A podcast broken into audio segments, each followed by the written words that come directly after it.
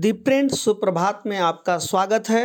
मैं इंद्रजीत आपको सुना रहा हूँ प्रवीण स्वामी का लेख। जनरल परवेज मुशर्रफ, एक तानाशाह की मौत याद दिलाती है कि उन्होंने कैसे पाकिस्तान को अशांत विरासत सौंपी। प्रवीण स्वामी दी प्रिंट के सिक्योरिटी एडिटर हैं। वह लिखते हैं, चीफ ने समस्या की जड़ को ही मिटा दिया। बस, महान लेखक मारिया वर्गास लोसा ने यह लाइन किसी अन्य देश के किसी अन्य तानाशाह के बारे में लिखी थी। पाकिस्तान के पूर्व राष्ट्रपति जनरल परवेज मुशर्रफ, जिनका एक लंबे समय तक निर्वासित जीवन जीने और कैंसर से जंग लड़ने के बाद अठहत्तर साल की उम्र में रविवार को दुबई की एक अस्पताल में निधन हो गया को भले ही साहित्यिक उपन्यास पढ़ने का शौक़ रहा हो या नहीं, वह इस राय से इत्तेफाक ज़रूर रखते होंगे कि बीमारी जितनी बड़ी हो, उसका इलाज भी उतना ही जटिल होता है। लोसा के निरंकुश शासक की तरह ही जनरल मुशर्रफ ने भी अपने गुनाहों को माफ़ कर दिया था। जैसा कि उनकी आत्मकथा से ज़ाहिर है, जिसमें उन्होंने पाकिस्तान को भ्रष्ट राजनेताओं के चंगुल से बचाने के नाम पर उन्नीस सौ अट्ठानबे के सैन्य तख्ता पलट को जायज़ ठहराया और नाइन ग्यारह के बाद कठिन समय में देश की कमान संभाले रहने को अपनी सफलता करार दिया।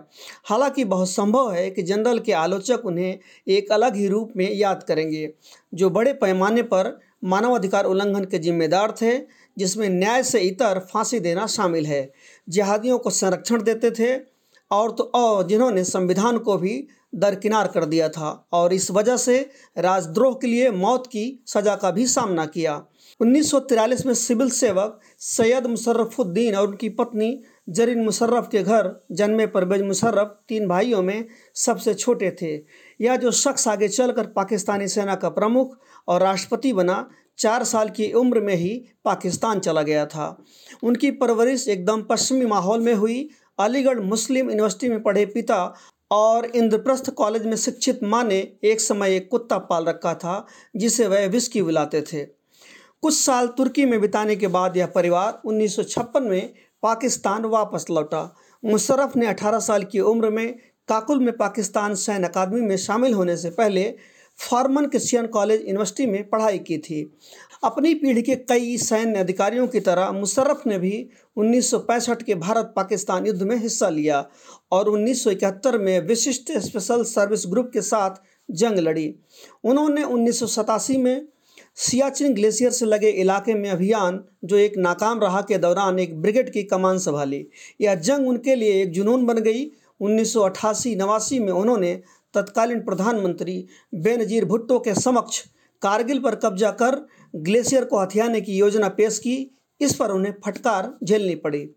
उन्नीस सौ अट्ठानवे में प्रधानमंत्री नवाज़ शरीफ ने पाकिस्तान के तत्कालीन सेना प्रमुख जनरल जहांगीर करामात को बर्खास्त कर दिया और उनके शक्तिशाली उत्तराधिकारी के तौर पर मुशर्रफ ही नवाज़ शरीफ की पसंद बनकर उभरे, जबकि दो अन्य वरिष्ठ उम्मीदवारों लेफ्टिनेंट जनरल अली कुली खान और खालिद नवाज़ को दरकिनार कर दिया गया।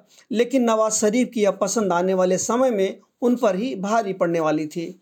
मुशर्रफ लंबे समय से कारगिल को लेकर जिस साजिश का ताना बाना बुन रहे थे, उसे उन्होंने उन्नीस सौ निन्यानवे में प्रधानमंत्री की जानकारी के बिना ही अंजाम दे दिया।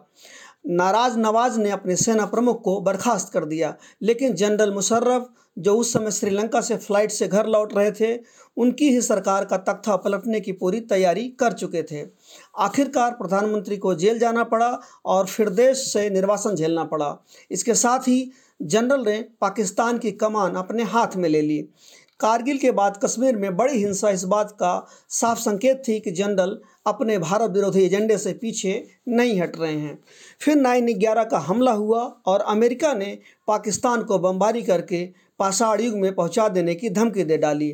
बसरते उसने तालिबान पर काबू पाने में उसकी मदद न की तो। इसके बाद तो जनरल मुशर्रफ दोनों ही पक्षों की तरफ़ से खेल खेलने में सफल साबित हुए। उन्होंने तालिबान और कुछ सहयोगी जिहादी गुटों का समर्थन करना जारी रखा और ठीक उसी समय वह अमेरिका को सैन्य और खुफिया सहायता भी मुहैया कराते रहे। हालाँकि जैसा अमूमन किसी भी डबल गेम में होता है, यह भी एक खतरनाक खेल साबित हुआ। उन्होंने जिन जिहादियों को डबल क्रॉस किया, उनकी तरफ़ से कई बार हत्या की साजिशें रची गई और पाकिस्तानी सेना के खिलाफ हिंसा में भी तेज़ी आ गई। ये सारा घटनाक्रम चल ही रहा था। इस बीच जैश मोहम्मद के जिहादियों ने नई दिल्ली में संसद भवन पर हमला कर दिया, जिससे भारत पाकिस्तान के बीच एक संकट उत्पन्न हो गया। हालाँकि जनरल मुशर्रफ भारत को जंग छेड़ने से रोकने में सफल रहे। इस धमकी के साथ ही कि टकराव परमाणु संघर्ष में बदल जाएगा।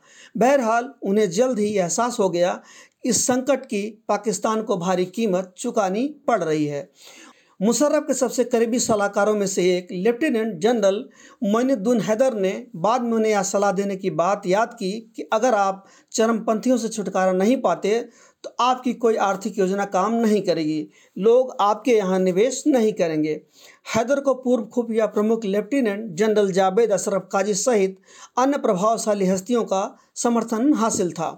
जनरल काजी ने 2001-2002 के भारत पाकिस्तान सैन्य संकट के मद्देनज़र कहा था, हमें यह स्वीकारने में हिचकिचाना नहीं चाहिए कि जैस हज़ारों निर्दोष कश्मीरियों की मौत में शामिल है। भारतीय संसद पर हमले, पत्रकार डेनियल पर्ल की हत्या में भी उसका हाथ था, और यहाँ तक कि उसने राष्ट्रपति मुशर्रफ की हत्या की साजिशें भी रची।